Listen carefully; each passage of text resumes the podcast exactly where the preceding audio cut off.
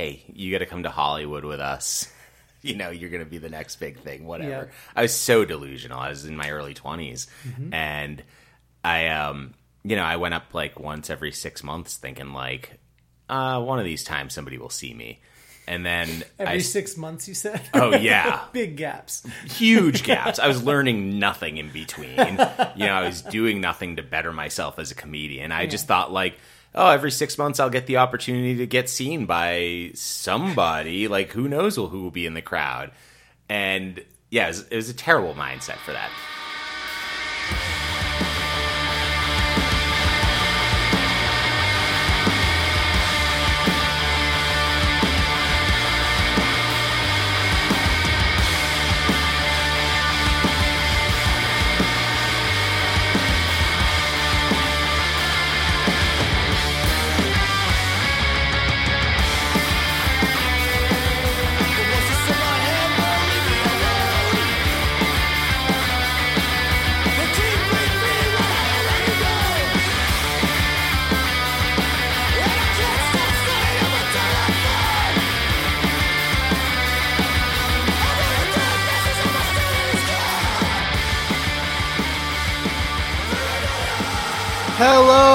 Welcome to the EduPunks podcast. This is your host, Craig Bideman, welcoming you to another conversation with an everyday educator, daily disruptor, or DIY, a great person that does cool stuff on their on their own and creates community around it.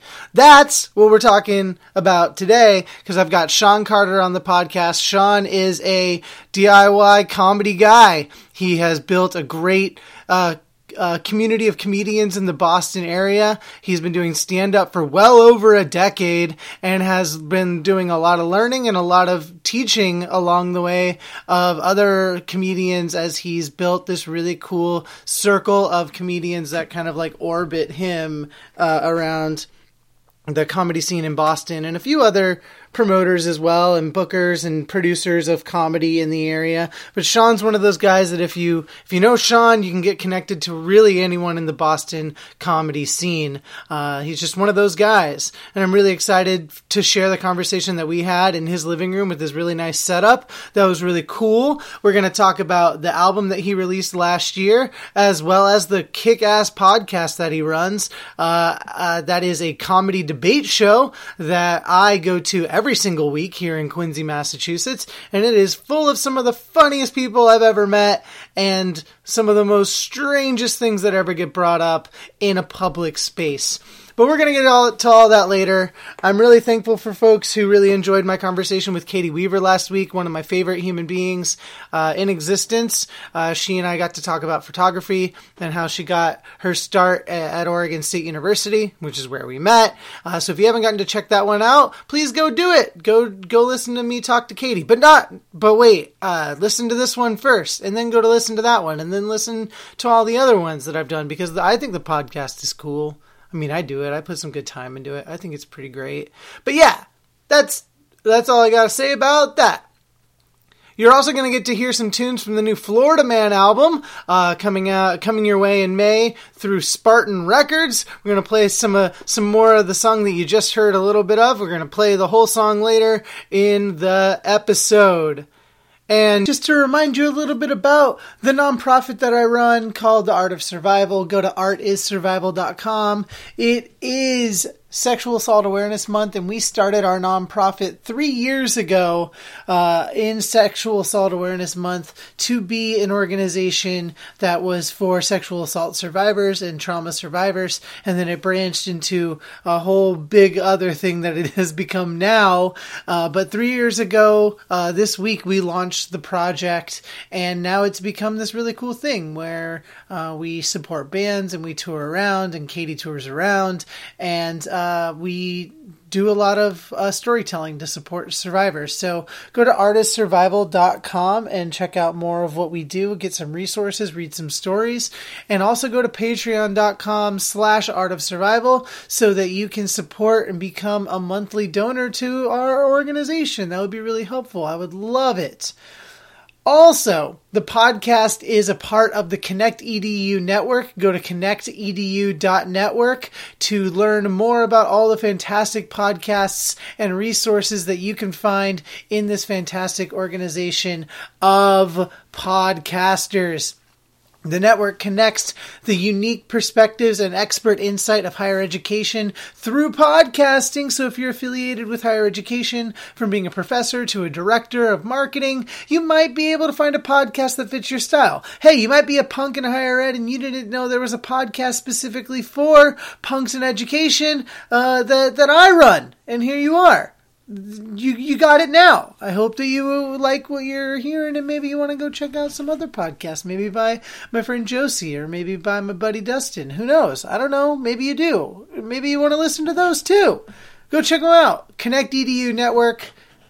Uh, that that's what that's what I'm a part of. The Connect EDU Network. Go to connectedu.network to learn more.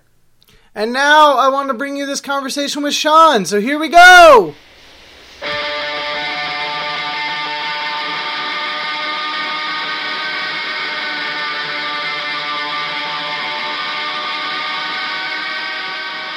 Uh, hey, so I'm sitting in Sean Carter's living room. How are you doing, Sean? Great. How are you?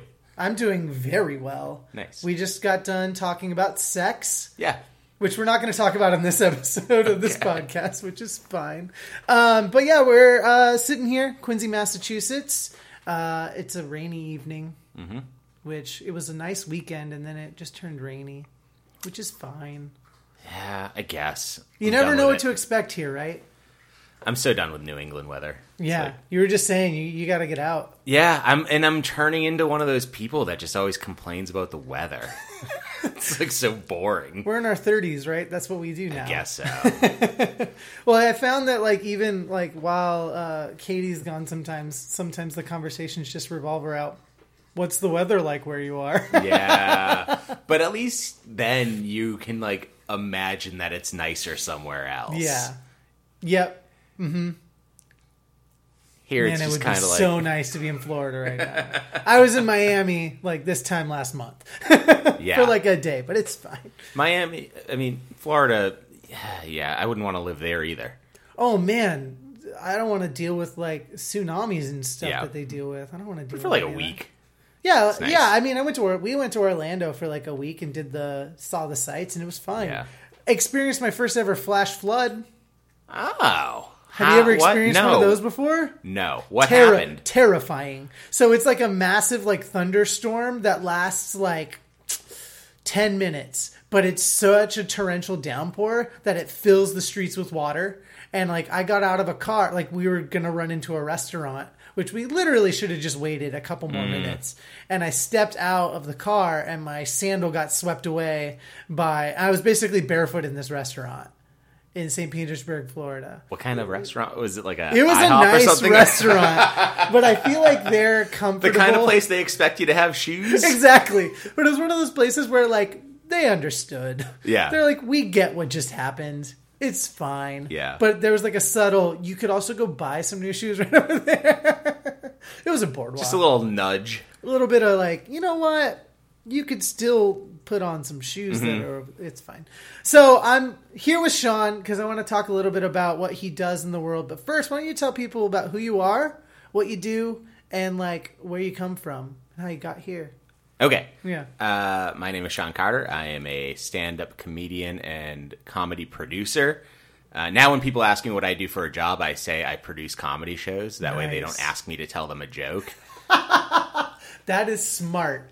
So that's really like learning. Like you've learned. I did. I, I had to learn that because otherwise, every single time you tell somebody that, I had to put it on. When Sarah and I got married, they asked they ask you what your occupation mm-hmm. is, and I was like, I am a comedian.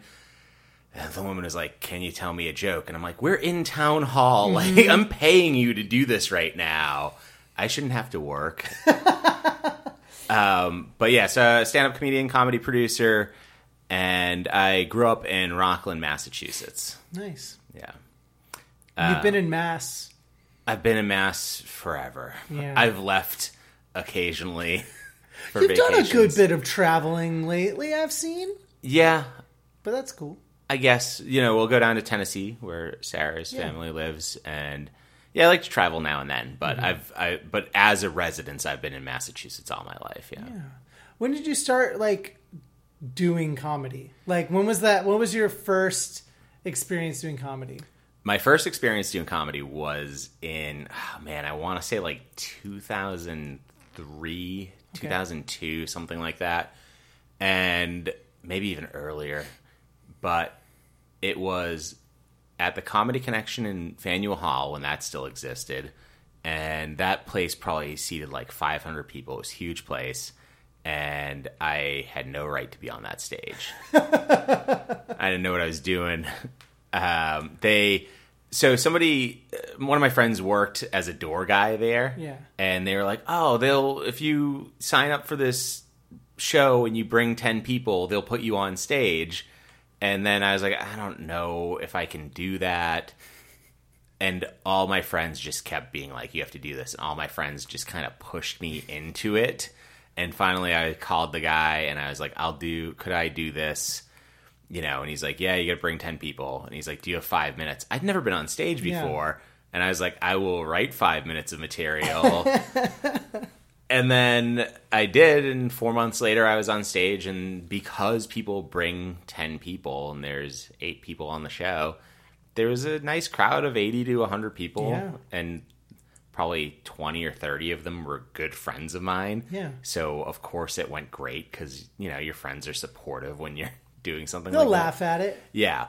So it went great. And uh, then I was hooked. That was it. It was like, you know, there was like a real high that came from doing it. And uh, I've been chasing it ever since. Oh man. No, I totally get that. Like being in front of people like when I when I do talks, I tend to try to start with something that I think is that I think is funny. And and I have like, you know, a couple things, but I am in no way a comedian and they know that too very quickly. But like I'll try to just drop something just to get it going and the second it lands, I'm like, "Hell yeah, we can go." but there have been times I'm like I'm gonna do this talk like I and I'll even say it like I'm gonna do this talk the way I normally do it, but if y'all aren't into what I just said, strap in because Yeah. this is gonna be a long talk. yep. Um, So after that first um, time on stage, you were chasing it. Yeah. Um, how, what was your learning process from there? Um. So, oh man, I was so delusional when I started.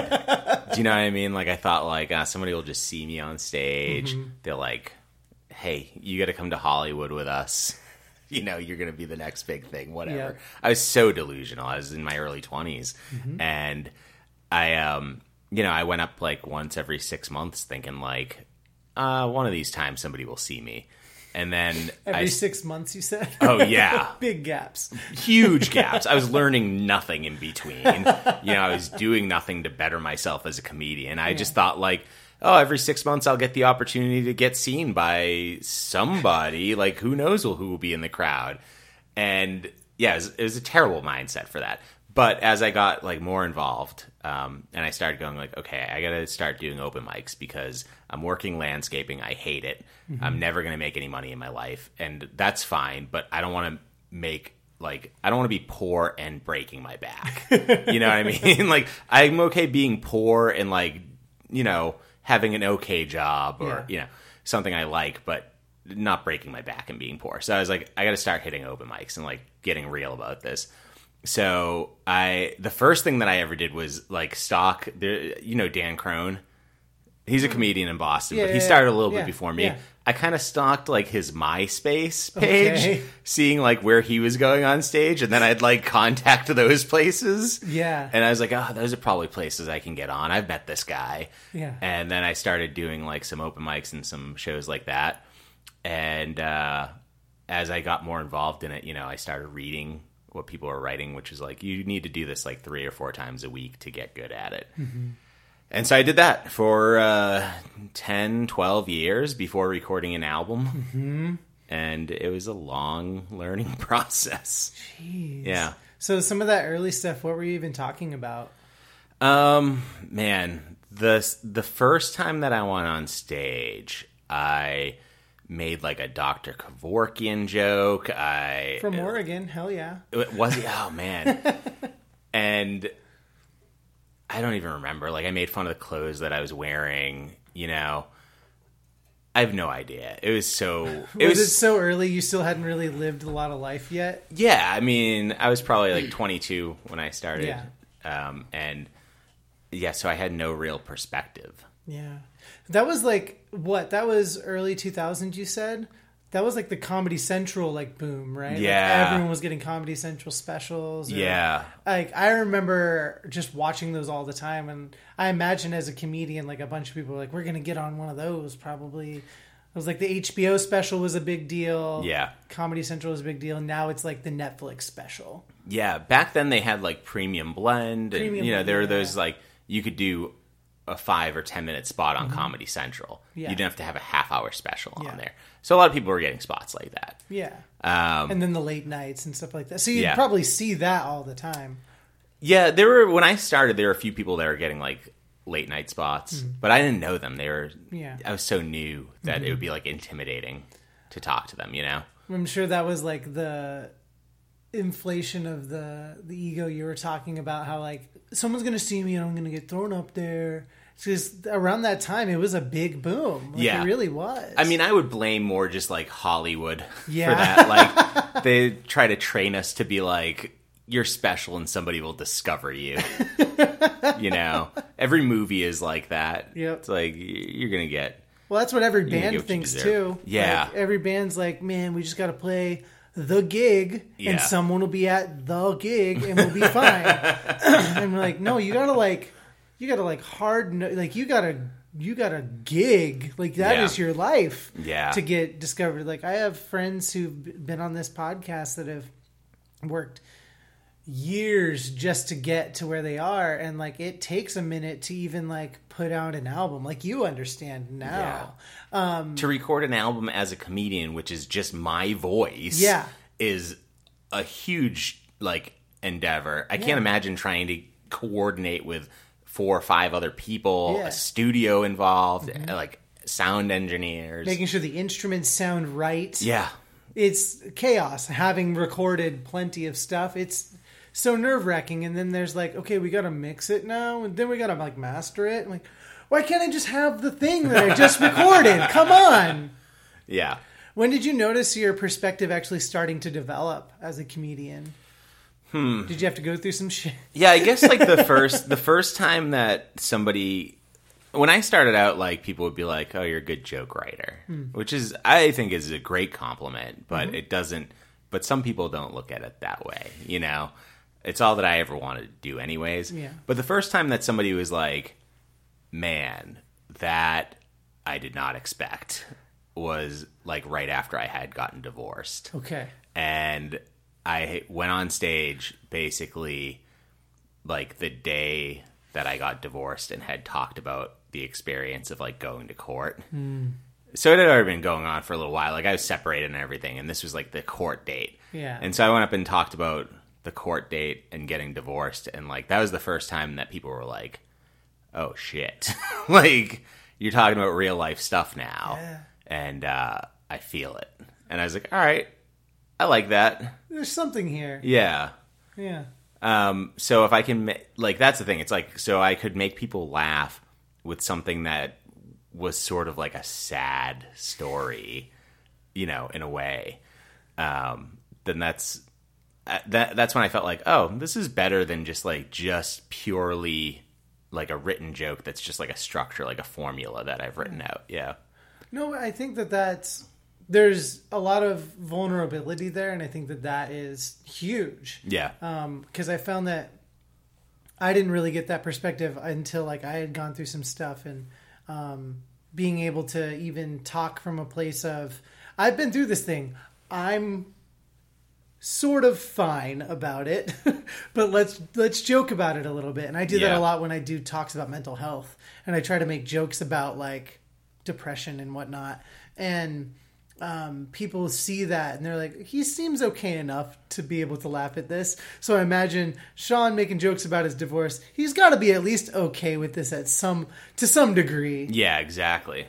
yeah. And I think that's I think that's what you need to have is like the right sense of humor Mm-hmm. and then something that happens that's a little sad. yeah. And then, you know, to be able to talk about it, you know, because when you're in your 20s, like, you know, when you're in your early 20s, you haven't really lived much of life. Mm-hmm. No.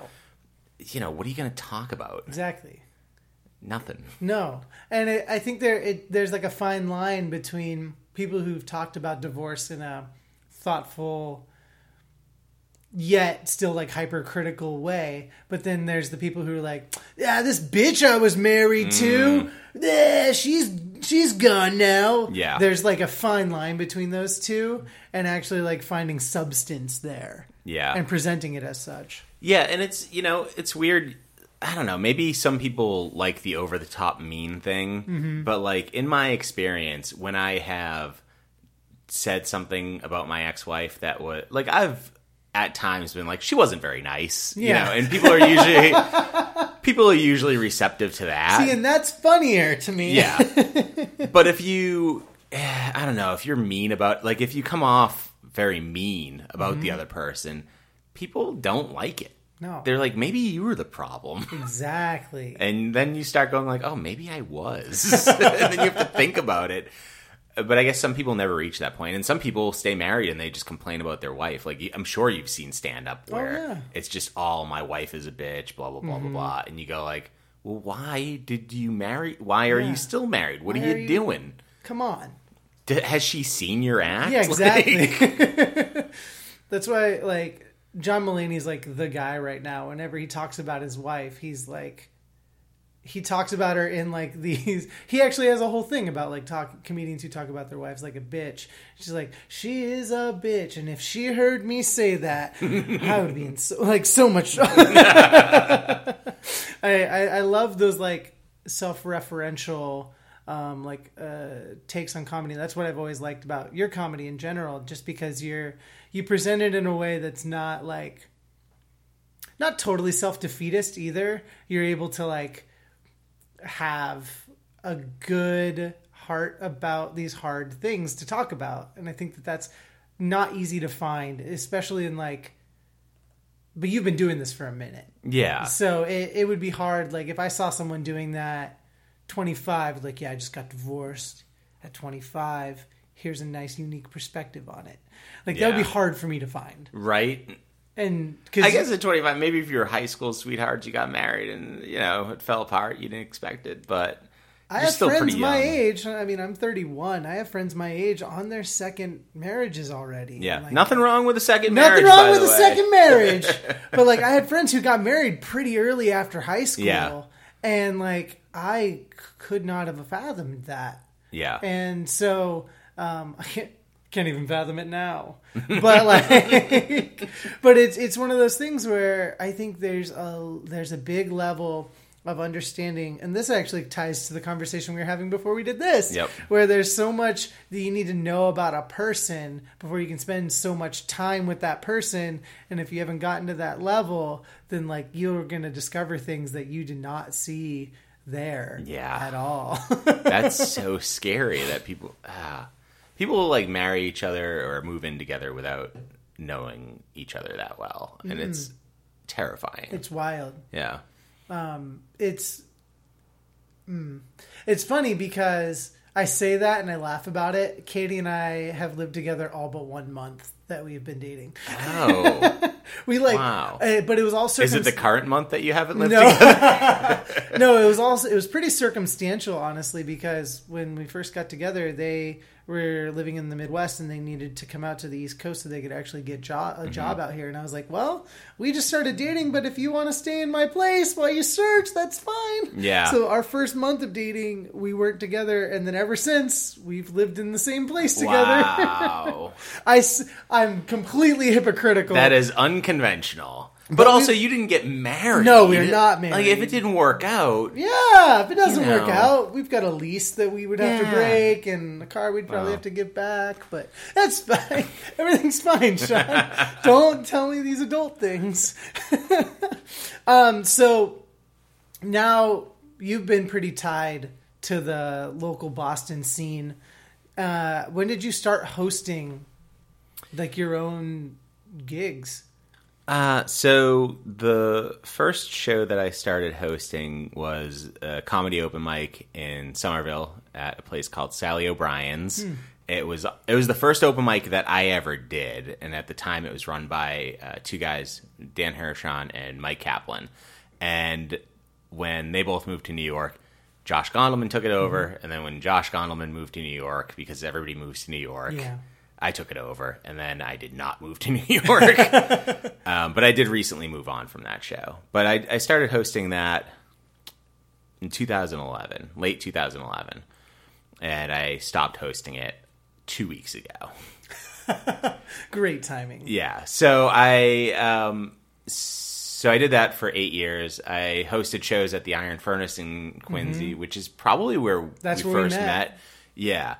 Um, then that place closed after a few years, Mm-hmm. and then I moved over to Maggie's Lounge in Quincy. In Quincy, Mass. Yeah, where uh, I wanted to do something a little different, so I Mm-hmm. started my comedy debate show Yes. and podcast. Which we're gonna get to. Yeah, so um, I've just been hosting a lot of shows like that. Yeah. Yeah. And so this is like incredibly just so local to where we are, but it it is fascinating to kind of see the circle of comedians that you've kind of I don't know started to I don't know build like a there's like a whole scene of like people that kind of like you're the guy they circle around. I keep finding these circles of people just like, yeah, Sean booked this gig. Oh yeah, I kind of know who's going to be on that lineup. I can just go to the gig. I can trust who Sean booked. Yeah. Um, and there are a couple people in the area that do that, and like you can, like if Brandon Valley's booking a gig, and like I have an idea of who's going to be at one of his shows. I have an idea who's going to be at one of Sean Carter's Yeah. shows. I have an idea of who's going to be one of like Sean Connolly's shows too. Like they're all Yeah. but there there are more people booking plenty of things but like i have like that idea of i can trust whomever is doing these shows and i think that that's a really cool thing that's really been developed here Yeah, I think that's uh, essential if you're booking a show is that people trust you to put on Mm-hmm. a good show, to book the right people. And, you know, you take a chance on somebody now and then, Mm-hmm. you know. Uh, if they don't do well, somebody else will save the spot. you've given me a them, couple but- chances which is like fascinating to me and i really appreciate it but I think just being involved in comedy, and um, I don't look at other comedians as my competition. I look at it as like sort of, uh, you know, the rising tide lifts all ships sort of thing, right? Aw. So if I like when I was running an open mic, I want everybody to get good because I want to run not open mics. I want to run, you know, booked comedy shows that people are coming out to because they're like, these guys are great. These women and guys, you know, Yeah, yeah. Uh, they want to come out because they know it's going to be a good show. That doesn't happen unless you have a good open mic scene, mm-hmm. you know. So for me, it was always like, all right, let's try and be nice to people when they're starting. out. Well, and that's so it's relieving so to easy hear. not to be. Yeah, it's so relieving to hear that sort of thing because I I've always like on the outside looking in, I've always viewed like comedians are the ones who are like always like super critical of each other and critical Yeah. of themselves. But if you have a scene that's thriving and supportive, like you're gonna all get better. Yeah. And that's not to say I don't have my moments where I'm like, "Pff, screw this person Yeah. or whatever, you know, where, uh, Oh, they moved to New York. Of course, they moved. to New yeah, of course, like there's moments where you go like, ah, why did this person get something, you know, Yeah. but as I try to spend most of my time being positive and publicly positive, Yeah. and when I'm negative, hopefully it's like in my apartment yeah, by yeah, yeah. myself. Yeah, in the shower, crying. sitting on the Exactly. You know it. what I'm talking I know what. I, yeah, I know what you're talking about. All right, so quick break. I know that I already plugged the Connect EDU network and Art of Survival at the top of the podcast, just so that I could bring you right now a piece of Sean's album, 100 Problems. It's a bit about running. He knows that I love running, so he thought that this would be a very great uh, uh, bit to share on the podcast. So I'm going to play this for you, and then we'll get back into the conversation, and then later we'll have a music break. Here we go. I tried to start running. I hate running. Well, Some people like it. and It's bullshit that they do. But some people like it, and those people will try and give you hints on how to enjoy running, right? Like I had a friend that was like, "Oh, you should listen to music while you run." I was like, "Yeah, I listen to music while I run. What kind of psychopath just runs in silence?" Like, I've gone to the gym before, realized they didn't have headphones, and just gone home.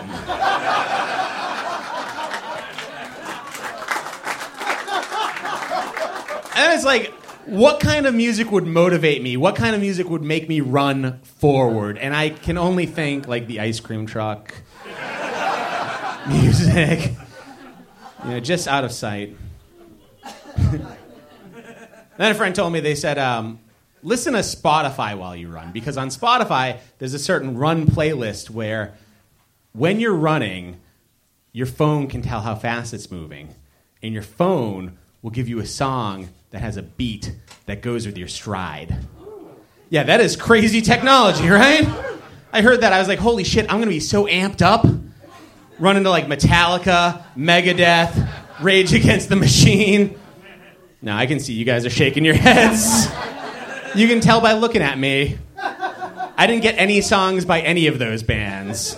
I turned that thing on. First song I got, Everybody Hurts by REM.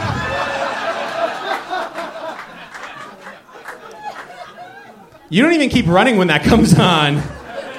I just sat on the treadmill, called my mom. It's like everybody does hurt.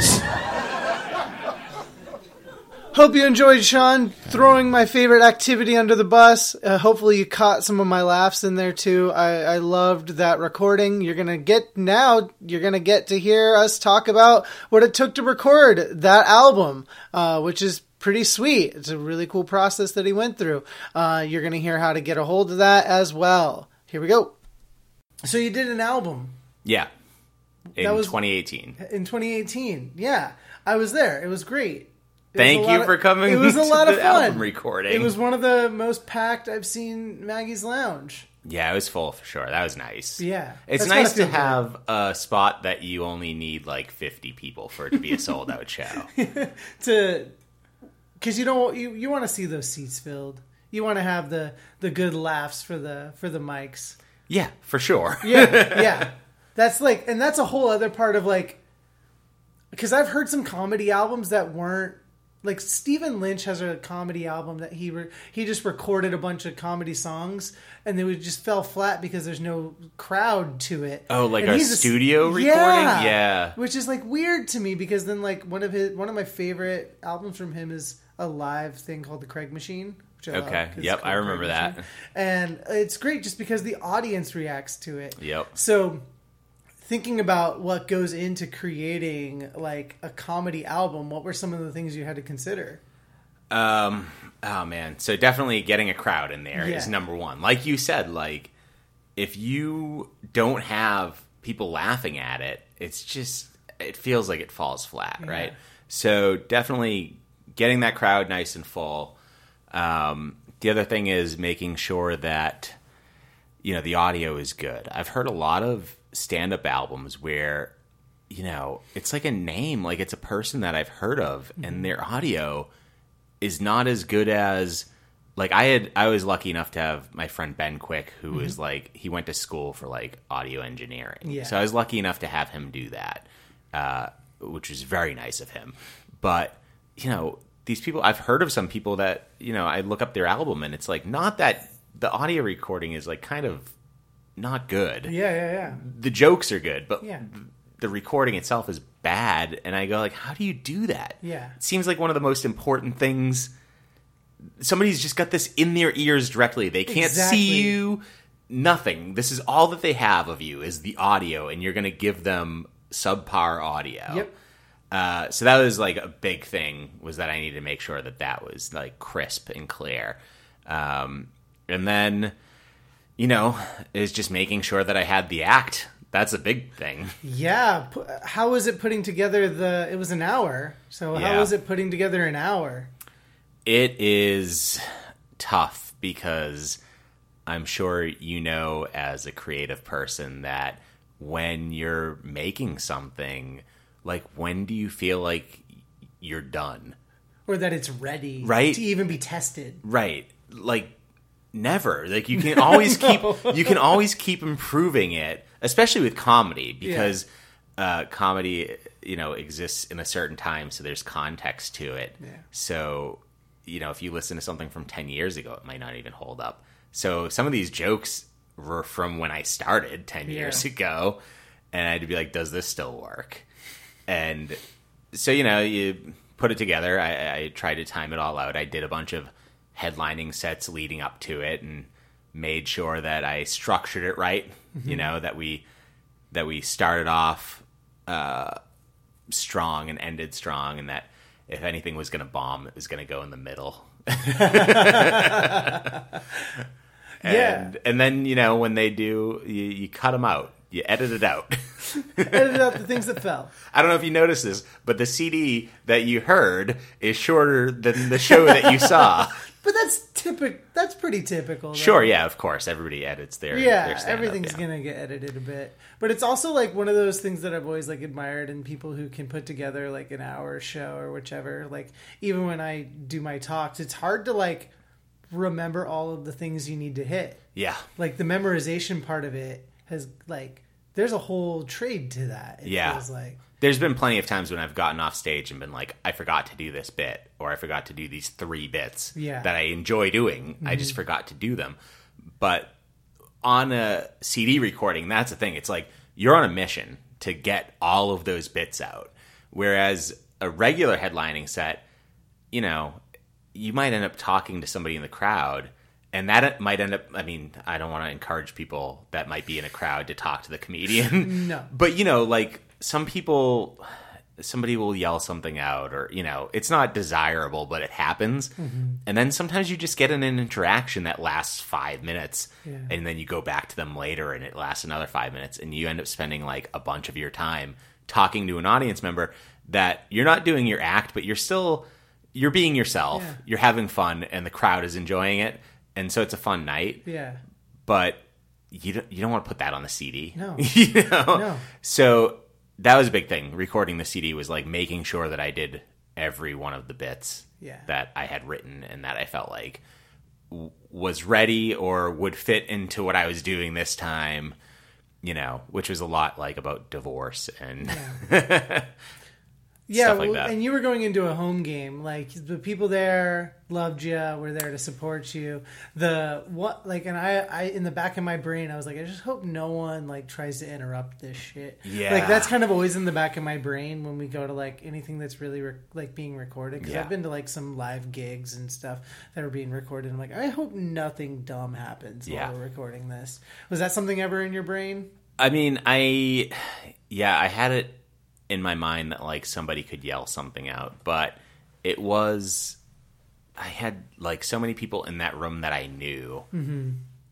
And so many of them were comedians. Yeah, they and- know. yeah, and there were a lot of comedians that were like, "I'll go tell that person to shut up right now" or whatever, you know, Yeah. like. The door's making noise when it opens. I'll go tell them to not open the door anymore. You know, uh, comedians wanted to take care of it. You know, Yeah. I had like basically like twelve people in the room that wanted to be the bouncer that night. You know, so that was nice. Yeah. They're like the hand dryer's making noise. We should go tell them to stop using the hand dryer. Well, I remember for a while the like AC or whatever would kick on and it would make Yeah. a whole noise, and we're like, ah, dang it. You know what? The the hand dryer was making noise, Yeah. and Canavan, Rick Canavan, who introduced me, like made an announcement before introducing me, like, please wipe your hands on your shirt after washing them instead of using the hand dryer.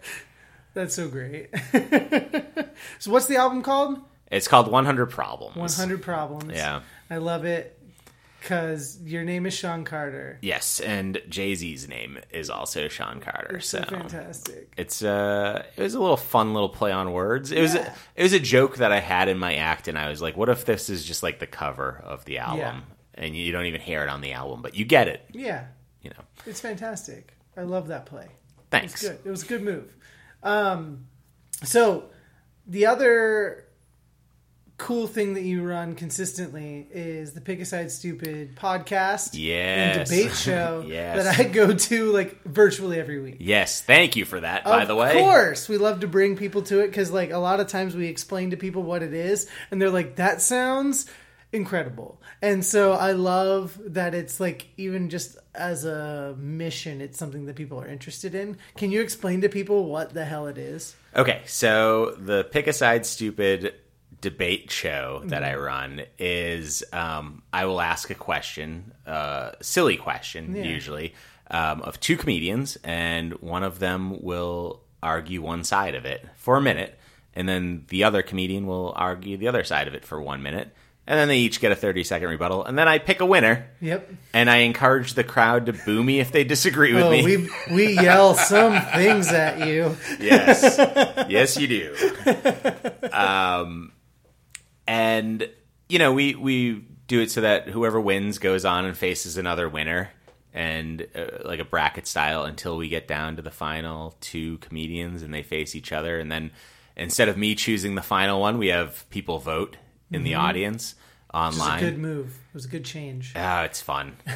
so, and yeah, we're working on that too. We're working on like a method to be able to where I on my phone will be able to either choose a winner or turn it over to the audience at any point in time during the show. Oh, yeah. So that would be a fun fancy change. here in Quincy, Mass. Yeah, I know. Yeah. Um, so my friend who like develops apps was like, I could make something, and I was like, all right, let's try it out. Yeah. Um, so that's basically the show, but we've covered everything from dating to '90s music to The wildlife episode's still one of my favorites. The wildlife episode was so It was fun, wild. And Andrew Mayer's great. Oh, so yeah. it was awesome to have him on it. And, Oh, for sure. you know, and I really like so there's like artwork for almost every week. Mm-hmm. You know, we had Jay Baggett doing it for like six months or something like that. Matt Bedell does it now. Uh, Mike Grimaldi has done it. Anthony Massa. It's just nice to get like something unique for each show. Yeah. You know, and to have like more creative types just getting involved. I So, love that. That's again like a testament to the community you're building. It's fun, and it's fun to see like what people come up with. And you know, me and Matt, Na- Matt's the person now that's doing the artwork, and we like chat every week about it. He's Yeah. like, "What do you picture this as?" Yeah. and then we'll talk about what the artwork might be, and then you know, I look forward to seeing what he comes up with, and That's so cool. it's always fun. You know, Yeah, but it didn't. So the the debate show didn't like start as a podcast though. Like you were doing this stuff at Iron Furnace though, right? Yeah, so we would do the stand-up comedy show at Iron Furnace from eight to 10 Mm-hmm. and then at ten, most people would leave because it was a Tuesday night. Yeah. and some of us would hang out and this was like in the very early days of iron furnace some of us would hang out and inevitably what would happen is we'd get in these ridiculous arguments and like one of the one that i remember that like really set me off and go like we should do this as a show because we were just like laughing Yeah. and having a good time arguing stupid stuff but what i remember that like really set it off was me arguing with ryan shea mm-hmm. over whether helen hunt is hot or not Helen Hunt.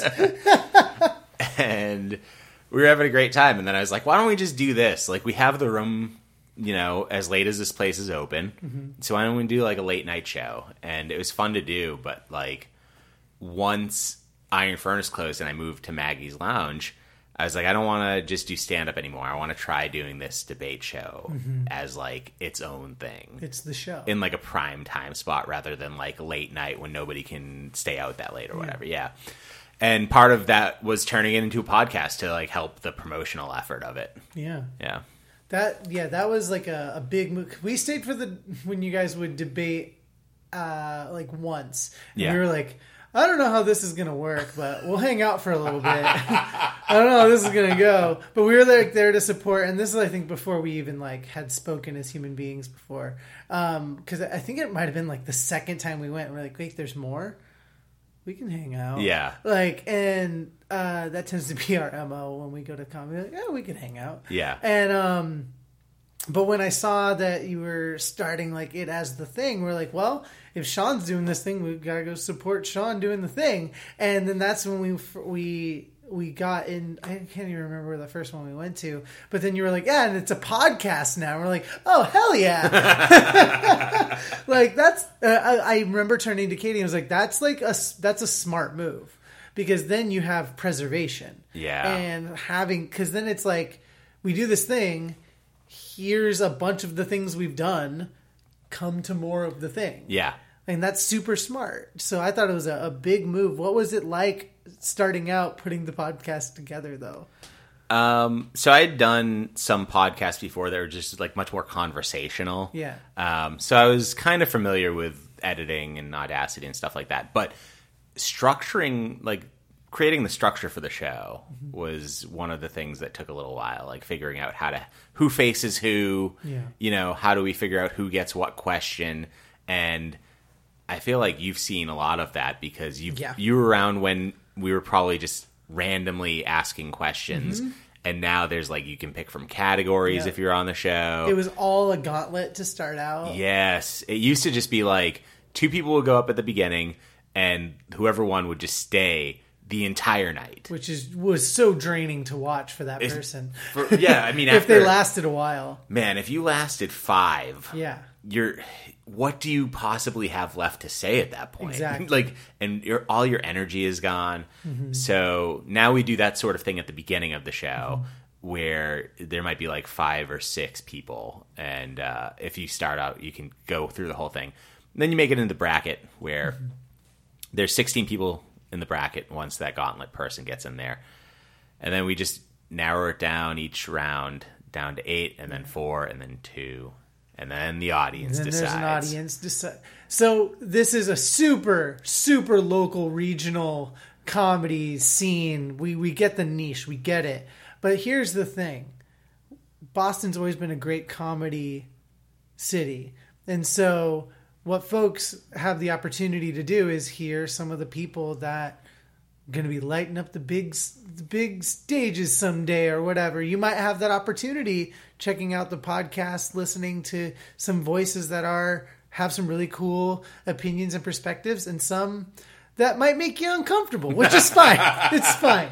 But I think the cool thing is that it is it puts a lot of it tests a lot of comedians. Yeah. Cuz like there are some people that go up to the debate, I've never heard their actual prepared material. Mm. Like there are many of them that I've never heard prepared material from, and it to me it's a, the best test because you have to be ready to go.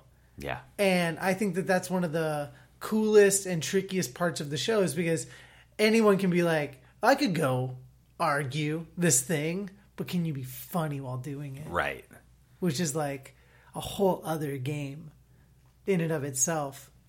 What what do you think is like your favorite part of putting putting the whole show together then? i really love the questions that people send in Oh yeah, explain how that happens. okay yeah that's right we haven't even You don't just come up with all the questions. yeah i don't write all of these questions usually on a given week we have about 24 questions that i'll ask and of those 24 i will try to write between like 6 and 10 But if other people write better questions than what I think I've come up with, I will ask their questions instead. Um, so I will crowdsource them. So I have a Facebook group called Pick a Side Stupid, and Join on- it. Yeah, join the group. Even if you're not you don't have to be in Massachusetts. No. You don't have to be in the United States. Like you can par- participate in writing questions or reading the weird questions people come up Yeah. with, or suggesting suggesting like uh, debate topics. Yeah. just being part of the group. It's fun.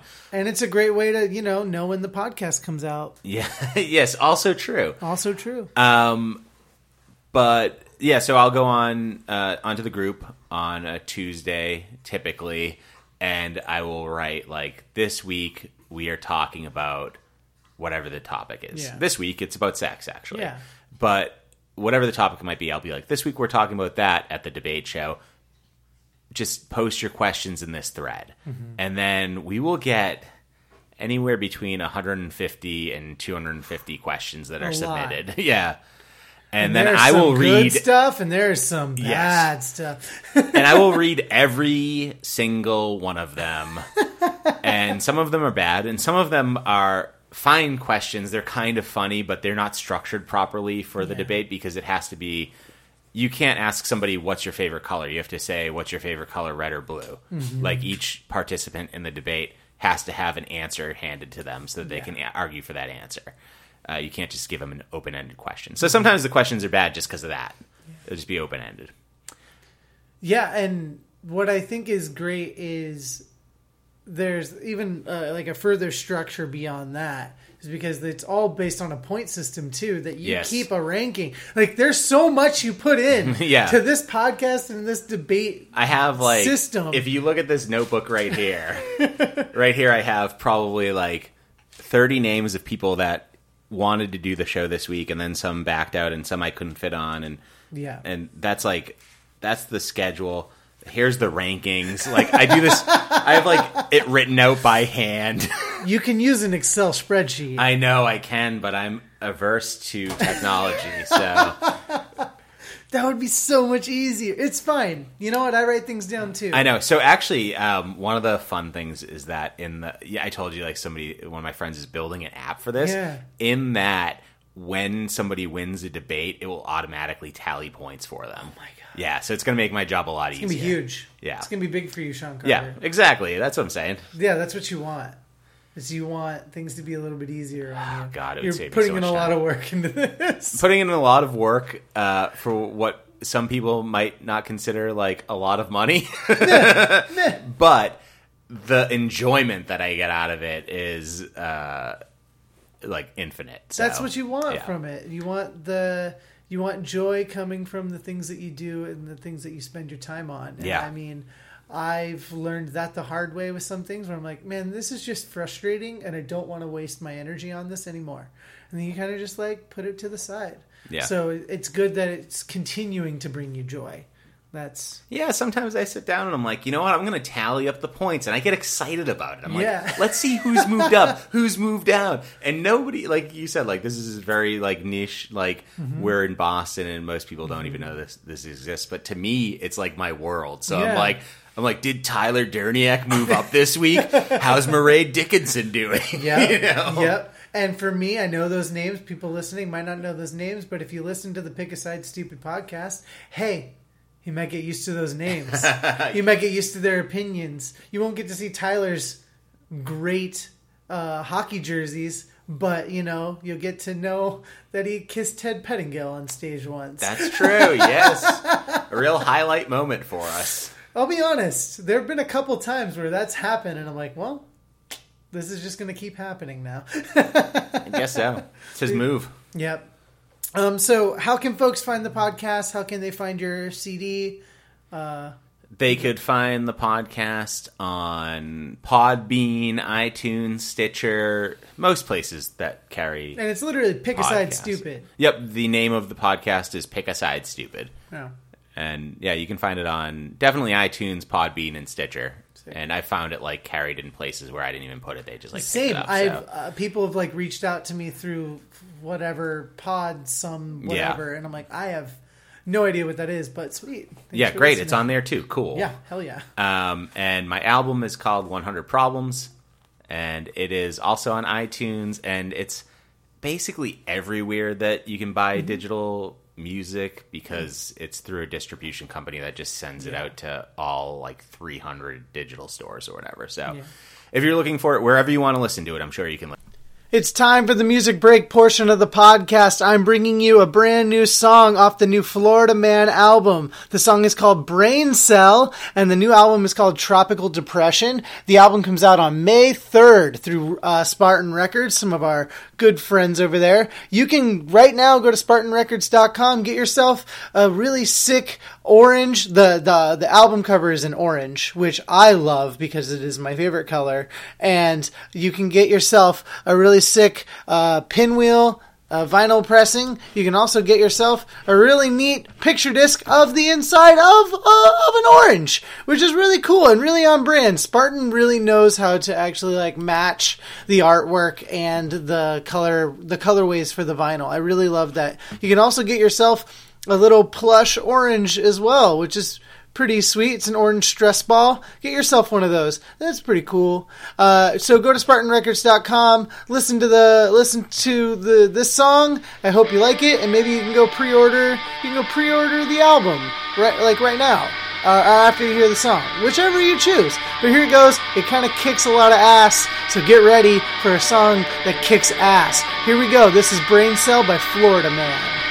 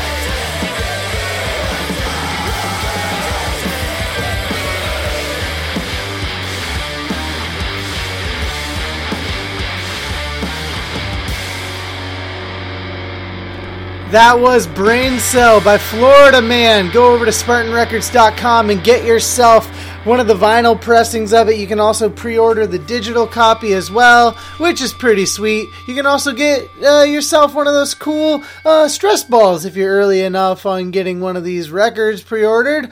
Uh, so, yeah, SpartanRecords.com, Florida Man's Tropical Depression. It comes out May 3rd. Now, let's finish up this conversation with Sean Carter. Cool. Let's finish this up with the lightning round. One of my favorite things to do, just because like you don't have to think too much. We can just chill out. That sounds great. right. Um, I'm just gonna ask you some things that you might like in the world, and you just let me know uh, what kind of comes to your comes to your head. Okay. Sound good? Yeah. What's your favorite color? Blue. Nice. What's your favorite food? Pizza. Yeah. Sounds sure. about right. Yeah. Basically anywhere you. It seems like Buffalo chicken pizza. Okay. Iron Furnace was all about pizza. Yeah. Cheap pizza. Maggie's Somebody- Lounge, cheap pizza. Asked me the other day if I book my shows around Pizza? Pizza. Do you? Around buffalo chicken pizza specifically. they were like, "Do you only do shows at places that have that. I was like, no, but I like. I'm a barbecue chicken kind of ah, guy. it's good too. Yeah, Domino's does a really good barbecue chicken. And I love Domino's. Yeah, and I throw red peppers on it. It's very good. Mm. It's like one of those pizzas that, like, as you're eating it, the toppings are just sloshing off because Yeah. it's just so. It's like I hate the word, but it's a moist pizza. it really is. Do you hate the word moist? I'm not so much, but I also like to. Uh, I know that some people Some don't people like don't it, like so I it. like to soften sure. it a little I bit. gotcha. Uh, kind of like earlier, I had to soften. I was talking to you on the other podcast. I had some uh, more conservative students come to one of my talks today, and I had to soften the conversation on privilege a bit. Oh yeah. had to soften that one. I was like, I know some people aren't a big fan of this, but we're going to talk about privilege really fast. Yeah. It's going to be okay. Ooh. All right. Favorite TV show? Uh, Current and all time, whatever. one of my favorites all time is Parks and Rec. Yeah. Which I did not watch until last year. Really? Yeah. So you just got to binge it all. Oh yeah. And yeah, I watched it all in like the matter of a few weeks. Damn. Yeah, it's so good. Isn't it wild to watch Chris Pratt change? It happens like over the course of. Mm-hmm. It's like he disappears one episode, comes back three episodes later, and Mm-hmm. is a totally different person. Yeah. It's really weird. but also he is just such like his character is such that like such big part of what I think his appeal is that like his look even in the beginning where he w- he wasn't like fit Yeah. uh didn't really like register that much as a difference to me because he's Yeah. just still that like kind of goofy Yeah. big guy Yeah. but yeah de- definitely it was weird to just see him like all of a sudden like 40 50 pounds lighter Yeah. Like another episode later I just love the joke that they're like, "Hey, did you lose some weight?" Yeah, I just stopped drinking less. I just started drinking less beer. Yes, and that's all that they do to acknowledge it. Yep. like that's the whole explanation. That's the whole explanation. Fantastic. It's so I'm always good. told that I'm Chris Traeger, which is ah, fantastic. yes. Because literally, when I get sick, I feel like I'm like the world is ending. You literally are Christian. Literally, too many people have told me I'm Chris Traeger. Because I also like to point at people. Yeah, Uh, it gets that makes a lot of sense. yeah. I like to tell people which Parks and Rec uh, character they are. Who are you? Uh, I don't know, but I would say that people would probably think that I was uh, Andy. Andy. Yeah. Yeah. We can see it. I think that's what people would say. Yeah. but no, I can see it. I don't know. I can see it. Just like a big goofy guy. Yeah. we're like, oh man. The other day, somebody uh, gave me this compliment. They uh, they go, when I met you, I thought you were just like a townie, Be like, what do I do with that? and then they're like, but then the longer I've known you, like the smarter you seem, and I'm like, that's exactly how I describe Bill McMahon to people. That's fantastic. but yeah, uh, I guess that's where I would. That's Parks what I would think. Rec, Andy. Hell yeah. Um, what about? Do you have a favorite movie all time or current? Uh, probably Office Space, best Hmm. movie of all time. It's so good. Uh, Groundhog Day, also. Yeah. V- Groundhog Day, very close to a perfect movie. Yeah. You did, you did a whole debate show on Groundhog Day. Yeah, Which I didn't know how you're going to pull off, and it worked. but the thing about the show is, like, it's never about the topic. Right. That's like whatever, like the whole bit. It's never really about the topic. right. Whatever the the show is about, we have to still keep the questions vague enough for somebody that hasn't seen Yeah. the whatever it's about. Right. Mm-hmm. Like if it's a Star Wars debate, we keep it vague enough. We're like, would you rather fight with an alien that's abducted the princess, or rather than using names, we just Yeah. like. Um, it's been really funny when some people haven't gotten some of the references that are like you think super ubiquitous, and it's really fr- like being. I don't know how you feel, but being in the crowd, it can be so uncomfortable. Yeah, I try to keep them vague for that reason, and Yeah. then sometimes people don't know things that I thought were very like obvious. when both people didn't understand Lorena uh, Bobbitt. Two people on stage, neither one knew who Lorena Bobbitt was. It was so uncomfortable. It Or was- even just last week when I asked like somebody if they were dropping their car keys in a fishbowl at a party, if they're a swinger, swingers. She didn't and know. she goes, "I don't know what a swinger is." That was fun. and she's so much younger than I Yeah, am. yeah, So it's like maybe that maybe that terminology is just gone now. Maybe that is just out there. But, But, I liked how you explained it. You're like, it's like an open relationship. I don't know how else to. No, that how was would you say that? No, that's exactly what I would have said. It's like open, but just for tonight while you're Yeah, at the yeah, yeah. party. Yeah. We're just experimenting tonight. Yeah. It's like college, but tonight. Yeah. Uh, what about a favorite book? Oh boy, that's a tough one because I've only read like three. Um, Oh. But I would say no. You know what? The last thing that I read was was the Harry Potter books. I Oh, read all of them last year, Oh yeah, um, and they were great. I another thing say, you got to binge. yeah, I got to binge it all at once. And I know people. I've talked to people that were like, "I'm so jealous. I wish I could have gone and picked up this book the day after I finished reading the other one." Yeah. and it's true. Like I got like roped into that. So bet.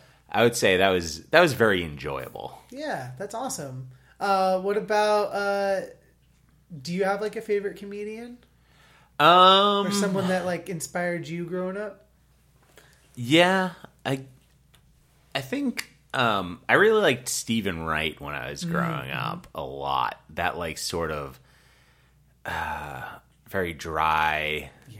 like clever but absurd at times and that sort of thing I really was drawn to, you know.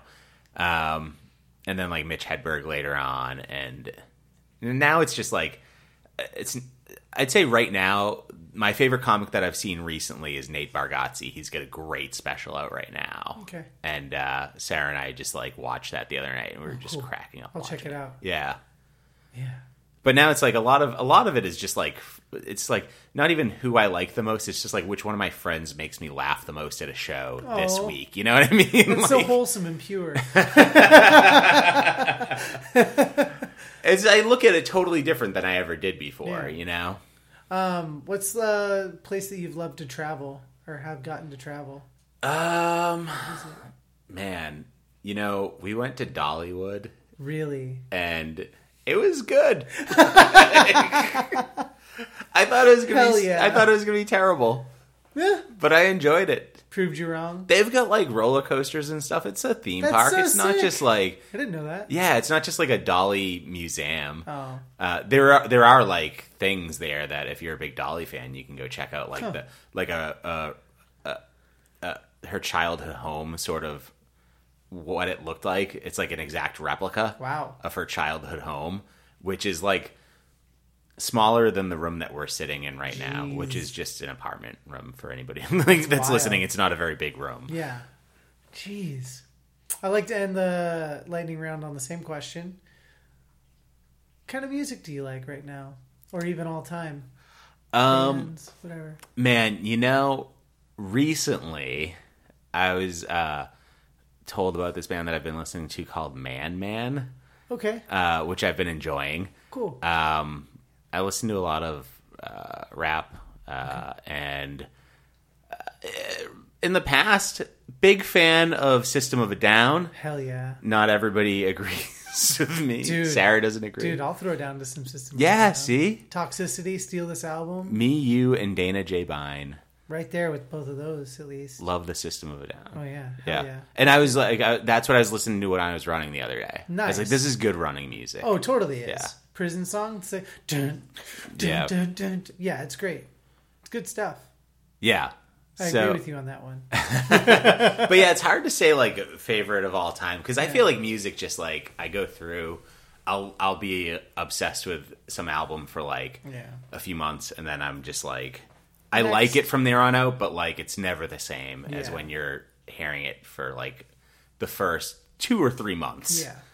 Yeah, a couple of bands that I really like uh, just dropped out. Both dropped albums on Friday, Mm-hmm. so I've just been cycling back and forth with those two albums since Friday. Yeah. and so I'm just like, and that tends to happen because then I'll put them aside and I'll go to the next stuff that comes out, and then I'll go back to them. But yeah, you kind of have to come in waves with some music. It's fine. I agree. Yeah. Well, thanks for chatting with me. Of course. Thanks for having me on. This was a lot of fun. So listen to the Pick a Side Stupid podcast, 100 Problems, Sean Carter. Thanks so much. And if you're ever in town, Quincy, Massachusetts, Friday nights, 7 p.m., Maggie's Lounge. We, we have a lot of fun. And they've got good pizza. They do. And uh, yeah, that's it. Thanks again. Did it. We did the thing. That's it. We did the thing. I'm very thankful for my buddy Sean sitting down and chatting with me about his entire life of comedy and how he got through um, got through to where he is today.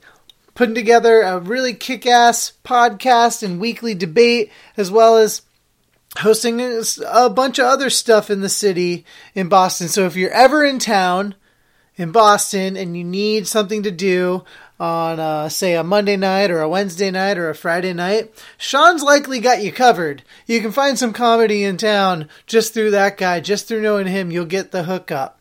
Uh, I'm very thankful he was willing to chat with me. Make sure to check out the Pick a Side Stupid podcast. Uh, I'm actually going to be a guest on it, and the, the the episode we're recording this week on sex, which is really exciting. So maybe I'll put out a link to that when it goes up so y'all can go check that out. Check me out on his podcast. Hell yeah. Um, make sure you check out his album 100 questions. It's anywhere that you can get uh, music and or comedy. I'll put links to it in the show notes so you can get to it on your own. Again connect edu network connect edu net dot connect edu dot network. That's how you get it. That's how you listen to all the other podcasts in the wonderful connect edu network. And then you can still connect with the art of survival at artissurvival.com and check out our patreon at patreon.com slash art of survival. Please check out all the stories and all the resources that we have in case you need them. But that's really all I've got for the rest of this uh, episode. Just want to thank you all for listening and hope that you'll return next week and hope that you'll uh, support my friends who do really cool shit. Um, next week should be a really fun episode as well. And with that, let's get to work.